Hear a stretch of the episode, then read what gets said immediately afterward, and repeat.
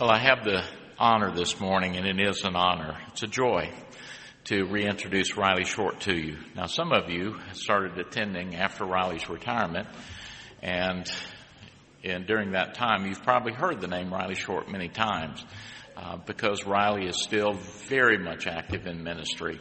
What a wonderful ministry he had here for 11 and a half years. Today is a special day, as I mentioned to you earlier, because it was 30 years ago this Sunday that Riley preached his first sermon here at this church. Bob Fannin had come 18 months earlier to be the senior pastor of this church, and he was elected to be one of the bishops of the church, which meant September 1st he had to be off to Alabama to serve there. Well, that stirred things up in the conference because the election of bishops take place mid-July and by September 1st they had to have a new pastor here. So Riley came from Miami here to us and served for 11 and a half years with distinction. Um, I know that that was a very, very important time for the church at that point. It was growing, it was thriving. This ministry was going through transition. Contemporary worship was on the horizon. There were many, many challenges. And Riley led this congregation very well through all of that. And to this day, we're very grateful for that legacy. He didn't just quit when he retired. As you know, he's gone on to serve, is it 11 churches, Riley, in his retirement. Typically a church that finds itself without a pastor, perhaps a pastor had some problem and needed to be moved out or something happened where they needed someone, Riley stepped up again and again to say yes, he would be there to help. And that's taken him all over the conference, uprooting himself, his family often to serve there, but he did it with grace and with love because that was his calling and what's really in his heart. Riley is a friend. He long ago, uh, kind of noticed me, took note of me, started nurturing and mentoring me and encouraging me and I would tell him again and again, oh, O'Reilly, you know, there's people that are much, much better than me.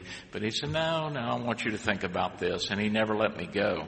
Little did I know that I would be standing here one day in that legacy that he has set so well. But I'm honored to be one of the pastors of this church, as you know. Riley, as I said, has been a friend. Riley, you know, we've walked together through many things. Uh, the death of a wife, a marriage to a new wife, which was a great joy. And of course, coming and going to serve these many churches, talking about the future of the church, being encouraged, being strengthened. Riley has that unique way sometimes of calling me. He said, there's something you need to know, which is always helpful. But he has helped me succeed here, where otherwise it would have been much harder. I want you to hear this. I am very, very grateful for Riley Short. He's a good person. He's a wonderful pastor. He loves the Lord. And I will tell you, there's nothing more important to him than knowing that people have come to know that very same love that changed his life years ago. We are honored to have Riley Short back with us today. Now, I'll let him tell you about why he's got a boot on his foot, and we've got a stool here for him if it gets too hard to stand. But as Riley said, you don't preach with your feet, so he's gonna, standing or on the stool, is gonna bring us a wonderful gift today with this message. Riley, would you come and welcome home?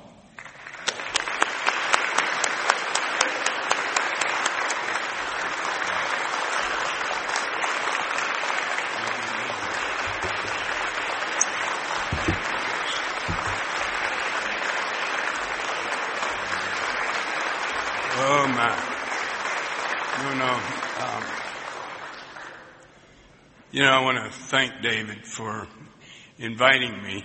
Um, he remembered that it was my 30th. I didn't, of course. Not only do you break your foot, but your memory goes sometime too. So, but um, I broke my ankle riding my bicycle uh, about two weeks ago, and I, you know, uh, that. Well. Uh, Diana also wanted to do the same thing. She just, so, and we're going to have a race with our carts. So, but you know, David's right, 30 years ago, and I think the only person that's left that was on the staff when I came was Matthew. And I got to tell you, the first week I met one on one with the people in on the staff and I said, uh, what do you do? How do you like it? What do you not like? And where do you see yourself in 10 years, five years? And Matthew said, well, uh, as soon as I quit being the president of the, or, uh, of the or, Organist Guild, was it? Yeah. I'll be leaving because I'm going to go to graduate school. Well, he hadn't left yet, and I'm, I am so thankful for what a, what a great organist and pianist and, and a great friend too. So he's the only one left that was on the staff with me. Um, but thank you so much for uh, letting me come back and be in this pulpit again. So it's such a privilege to preach from this pulpit and uh, be a part of this great church. So I've chosen for my scripture today uh, Matthew, the 16th chapter, the 13th through the 18th verse.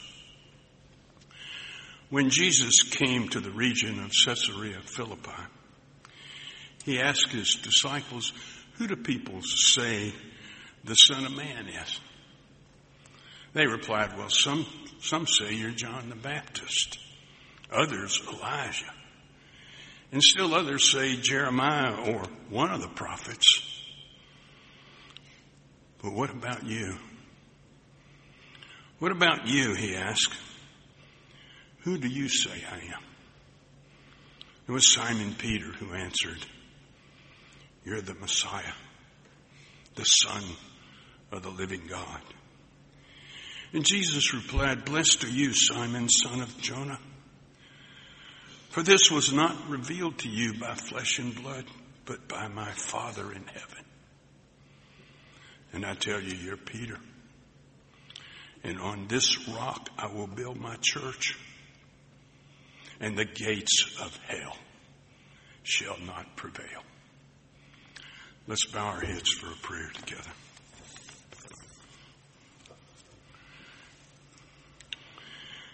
We wait for your word, O Lord. And we pray that just as you came in Caesarea Philippi, so come to this beautiful place in Lakeland, Florida, and pose your questions and give us a challenge. And bless us with a word of your truth and, and love. Because we really need it, Lord.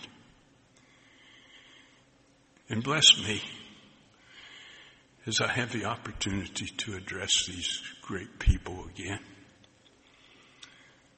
Fill me with your spirit that I may be equal to this opportunity.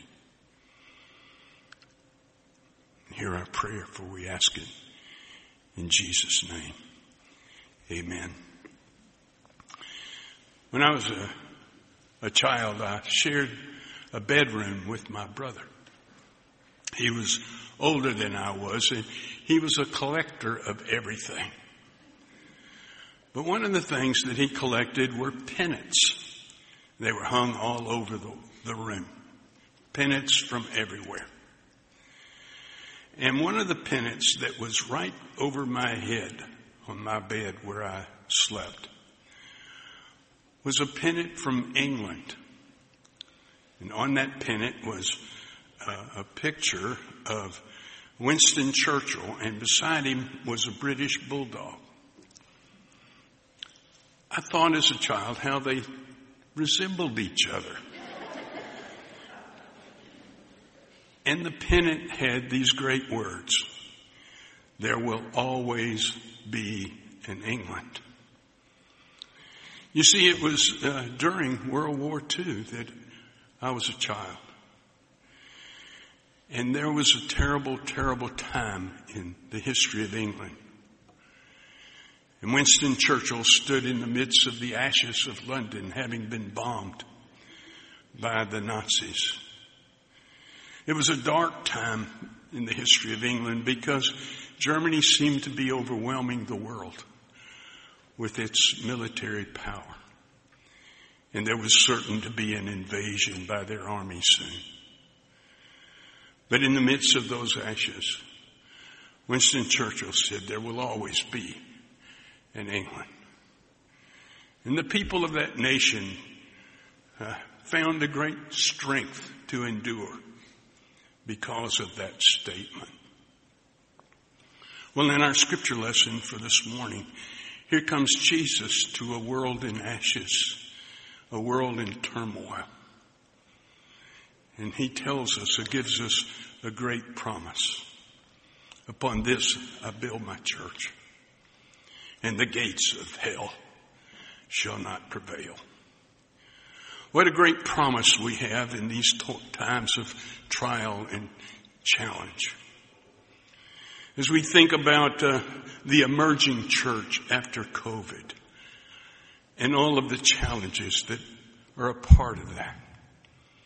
As we think about the challenge of what's going on in the United Methodist Church, how we need to hear Jesus say to us, the gates of hell shall not prevail. So the question is, there's always going to be the church. But the question is, is what kind of a church will we have? What kind of a church will we have after COVID, which has caused us to have distancing? Is the church going to go back and be the same old, same old, or will we move into a different day? And how will we be affected by it? So the question is, what kind of church do you want? What kind of a church shall we make it be? Well, I don't know about you, but I want a church that will be like a family. How we need to be together as brothers and sisters. And, just and when you think about family, you realize that all families have different sorts of people they're young and old. There's a male and female, white and black. There, uh, there are gators and there are, there are Seminoles and, and Vanderbilt Commodores. In other words, we had some victors and some losers. so, uh, but uh, a family accepts that about each other. I like the idea of the church being a family where we laugh together, where we cry together, where we uh, we hurt together. I like that idea. And I realize that there are so many things that separate us, but there are some things that unite us too. For one thing, we're all hypocrites. And we need to confess that and admit that. In fact, I'm the biggest hypocrite and have been the biggest hypocrite in this church for 30 years. David's trying to outdo me, but I've got him. And until we admit and confess that we're, we're hypocrites, we can never really truly be honest with Jesus. So we need to confess that. I, I, I, remember as a young preacher how I would point to people and say what they were. I'd say, he's gay, he's straight. He's a sinner, he's a saint. I would say, uh, they're black, they're white. They're male, they're female. They're young, they're old. And I was wearing myself out doing that and burning myself out. And in that still small voice, Jesus said to me, You're trying to do my job, son. You're wearing yourself out. I'll judge them. You just love them. And that's what the church needs to be, in my opinion a loving fellowship family. Realizing that we're all brothers and sisters in need of the Savior. And we're all brothers and sisters into the fatherhood of God through Jesus Christ. I want the church to be a family. I want the church also to care about the broken people of the world. I want, I want the church to love and care for those that are forgotten. Years ago when I was uh, serving, uh, actively serving, we had a member of the church who was, uh, who was up at Shands Hospital in Gainesville. And when you go to Shands, it means things are pretty, pretty tough on you. So uh, I drove up and uh, to see the, the member, but when I got there, the nurse told me that the doctor was with them and that I couldn't see them. And I thought, well, I'm going to have to wait. So I said, is it okay if I wait for him? She said, sure, down here is a waiting room. When the doctor leaves, I'll come and get you. So I said, fine. So I went down the waiting room and sat down. And I, I looked around to see if there was something I could do in ministry. I just didn't want to sit there and waste my time. Over to the left, uh, by the window, was sat a woman working on a uh, jigsaw puzzle. I couldn't help her. And over here was a man sleeping in a in a chair, and there was a soap opera on the TV, and on the table in front of me were a lot of used magazines with old stories. World War II had ended, uh, you know, all those up to date uh, magazines that are always around. Uh, and, but nothing in the room seemed to catch my attention, but I saw a little girl.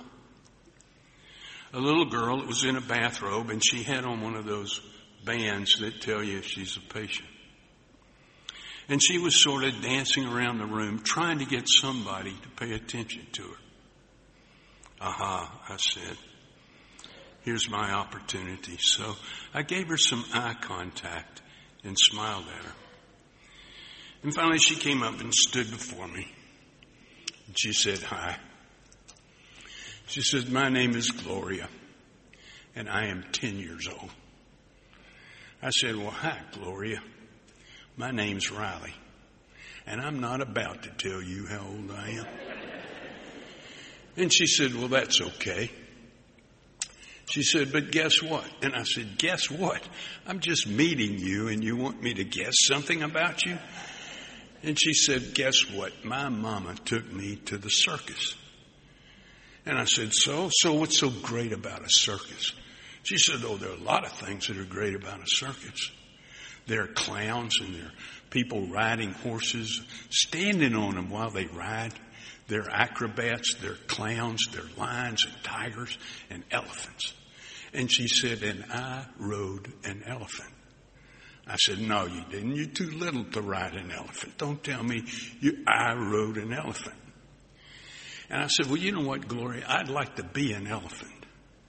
Just think, if you were an elephant, you could sit anywhere you want to. And you could walk anywhere you want to. And if somebody doesn't like it, you just take a big old slug of water and spray it on them. Or you pick them up in your trunk and throw them aside. Oh, she said, no, I wouldn't want to be an elephant. They smell bad. Well, I noticed the woman over working on the cross, the uh, puzzle looking at me wondering, what's this guy doing with my daughter? So I thought I'd put her at ease and I said, Gloria, I'm a, I'm a preacher. Do you know what a preacher is? She said, sure, I know what a preacher is. She said, I go to Sunday school and church every Sunday. She said, I know that Jesus was born in a stable in Bethlehem. He died on the cross for my sins and yours. He rose from the grave on Easter Sunday. And because he lives, I'm going to live. I said, wow, wow, Gloria, are you a Methodist? She said, no, I'm a Baptist. so I thought I'd better change the subject. so I said, Gloria, what's a pretty little girl like you doing in a place like this? And she took off her glasses and I saw she was cross-eyed. She said, I'm waiting to be operated on this morning. She said that They've operated on me already twice and hadn't gotten it right yet. But boy, she said, I hope it gets right this time. And I said, boy, Gloria, I hope so too. I hope so too. About that time, the nurse came in and said, uh, Reverend, uh, the doctor's gone and you can come see your patient. So I said, Hey, Gloria, it's sure been fun talking to you. But I'm going to have to run on now. May God bless you and may those doctors fix that eye. And I walked on out the door. I'd gone maybe 20 yards down the hall. And she had popped out in the hall after me. And she said, Hey, preacher. Hey, preacher. Don't forget me. Don't ever forget me. And I turned around and unashamedly knelt down and held that little girl in my arms. And I said, No, no, Gloria, forget you. I will never forget you. That little girl was expressing the need of every human heart that I know. Every person in the world. And I want a church. I want a church that won't forget them. I want the church to be some, a church that cares, that loves, and never, no, never forgets. But I also want a church that lifts up the name of Jesus as the help and the hope of the world. I think we need to lift up the name of Jesus more. We speak of God, almightiness. But my mind is so limited I can't grasp the term Almighty God. As a matter of fact, if I could grasp Almighty God, my God isn't big enough. It's beyond my comprehension, my human understanding. Oh. Oh, but tell me about Jesus. I know him. I understand him. He puts a face on God for me. And we need to lift him up to a world in need because they can understand Jesus. And he said, if I, if I be lifted up, I will draw all men, all women unto me. So I want a church that lifts up Jesus as the help and the hope of the world. Some years ago, I served a, a church that had a teenager in it that was an incredible young man. Handsome, tall, athletic. He was president of his student body of a humongous school. Very, very well thought of and successful. He and my boys got to be friends. And they stayed friends through the years. One of my boys uh, took him out to dinner, to lunch one day, not too long ago. And uh, Jeff was his name. Jeff uh, wasn't going to church anymore. He uh, graduated from college, went into business, very successful, but he quit going to church. And uh, I don't know how it came up, but he said to my son, you know, it's just too bad that the church is like Radio Shack. Got a lot of stuff that's out of date and nobody wants it anymore. And I said to my son, I said, what'd you say to him? He said, Dad, I, I didn't know what to say. So I didn't say anything. And I said, boy, I would. I would say, Jeff, you're wrong you are terribly wrong because in every person's life, you are born with a vacancy and with a yearning for the living presence of God in your life. And that vacancy can only be filled with the presence of Jesus. So you're wrong, Jeff, you're wrong. Because the church is the one institution that offers to the world what it's yearning for, and that is the presence of Jesus. We try to fill that void with everything. Everything else in the world. We stuff ourselves with food.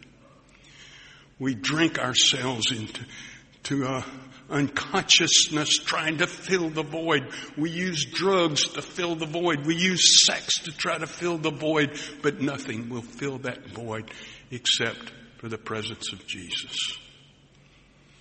I think I know why Jesus at Caesarea Philippi asked the disciples, Who do men say that I am? It was sort of a, a Gallup poll. He wanted to know how he was standing in the world. They complimented him. They said, Oh, some say you're John the Baptist, others Elijah, or Jeremiah, or one of the prophets. But then Jesus got very personal. He said, But who do you say that I am? And Simon Peter said, Thou art the Christ, the Son of the living God. And Jesus said, Upon this, upon this I built my church. That void can be filled only by the presence of Jesus. And the gates of hell cannot prevail. The old the old discipline of the church, the order of worship for membership, says this the church is of God and will be preserved to the end of time for the conduct of worship, the due administration of the sacraments, the edification of believers, and the conversion of the world. All all that includes me and includes you, stand in the need of the means of grace which it alone supplies. That's good news. That's good news for me and for you. We're offered Jesus, and that's the truth. Amen. And now receive this benediction, this blessing as you go forth, because this is not something that we are called to keep here, but to share with the world. This world is struggling with a lot, but we have that word of hope. It's not found in us and our own ideas, but it's found in what Jesus Christ asked his disciples. Who do you say that I am? Oh, you are the Christ, the living Son of God. You are the one who loves us, the one who has offered us hope in eternity. You turn darkness to light.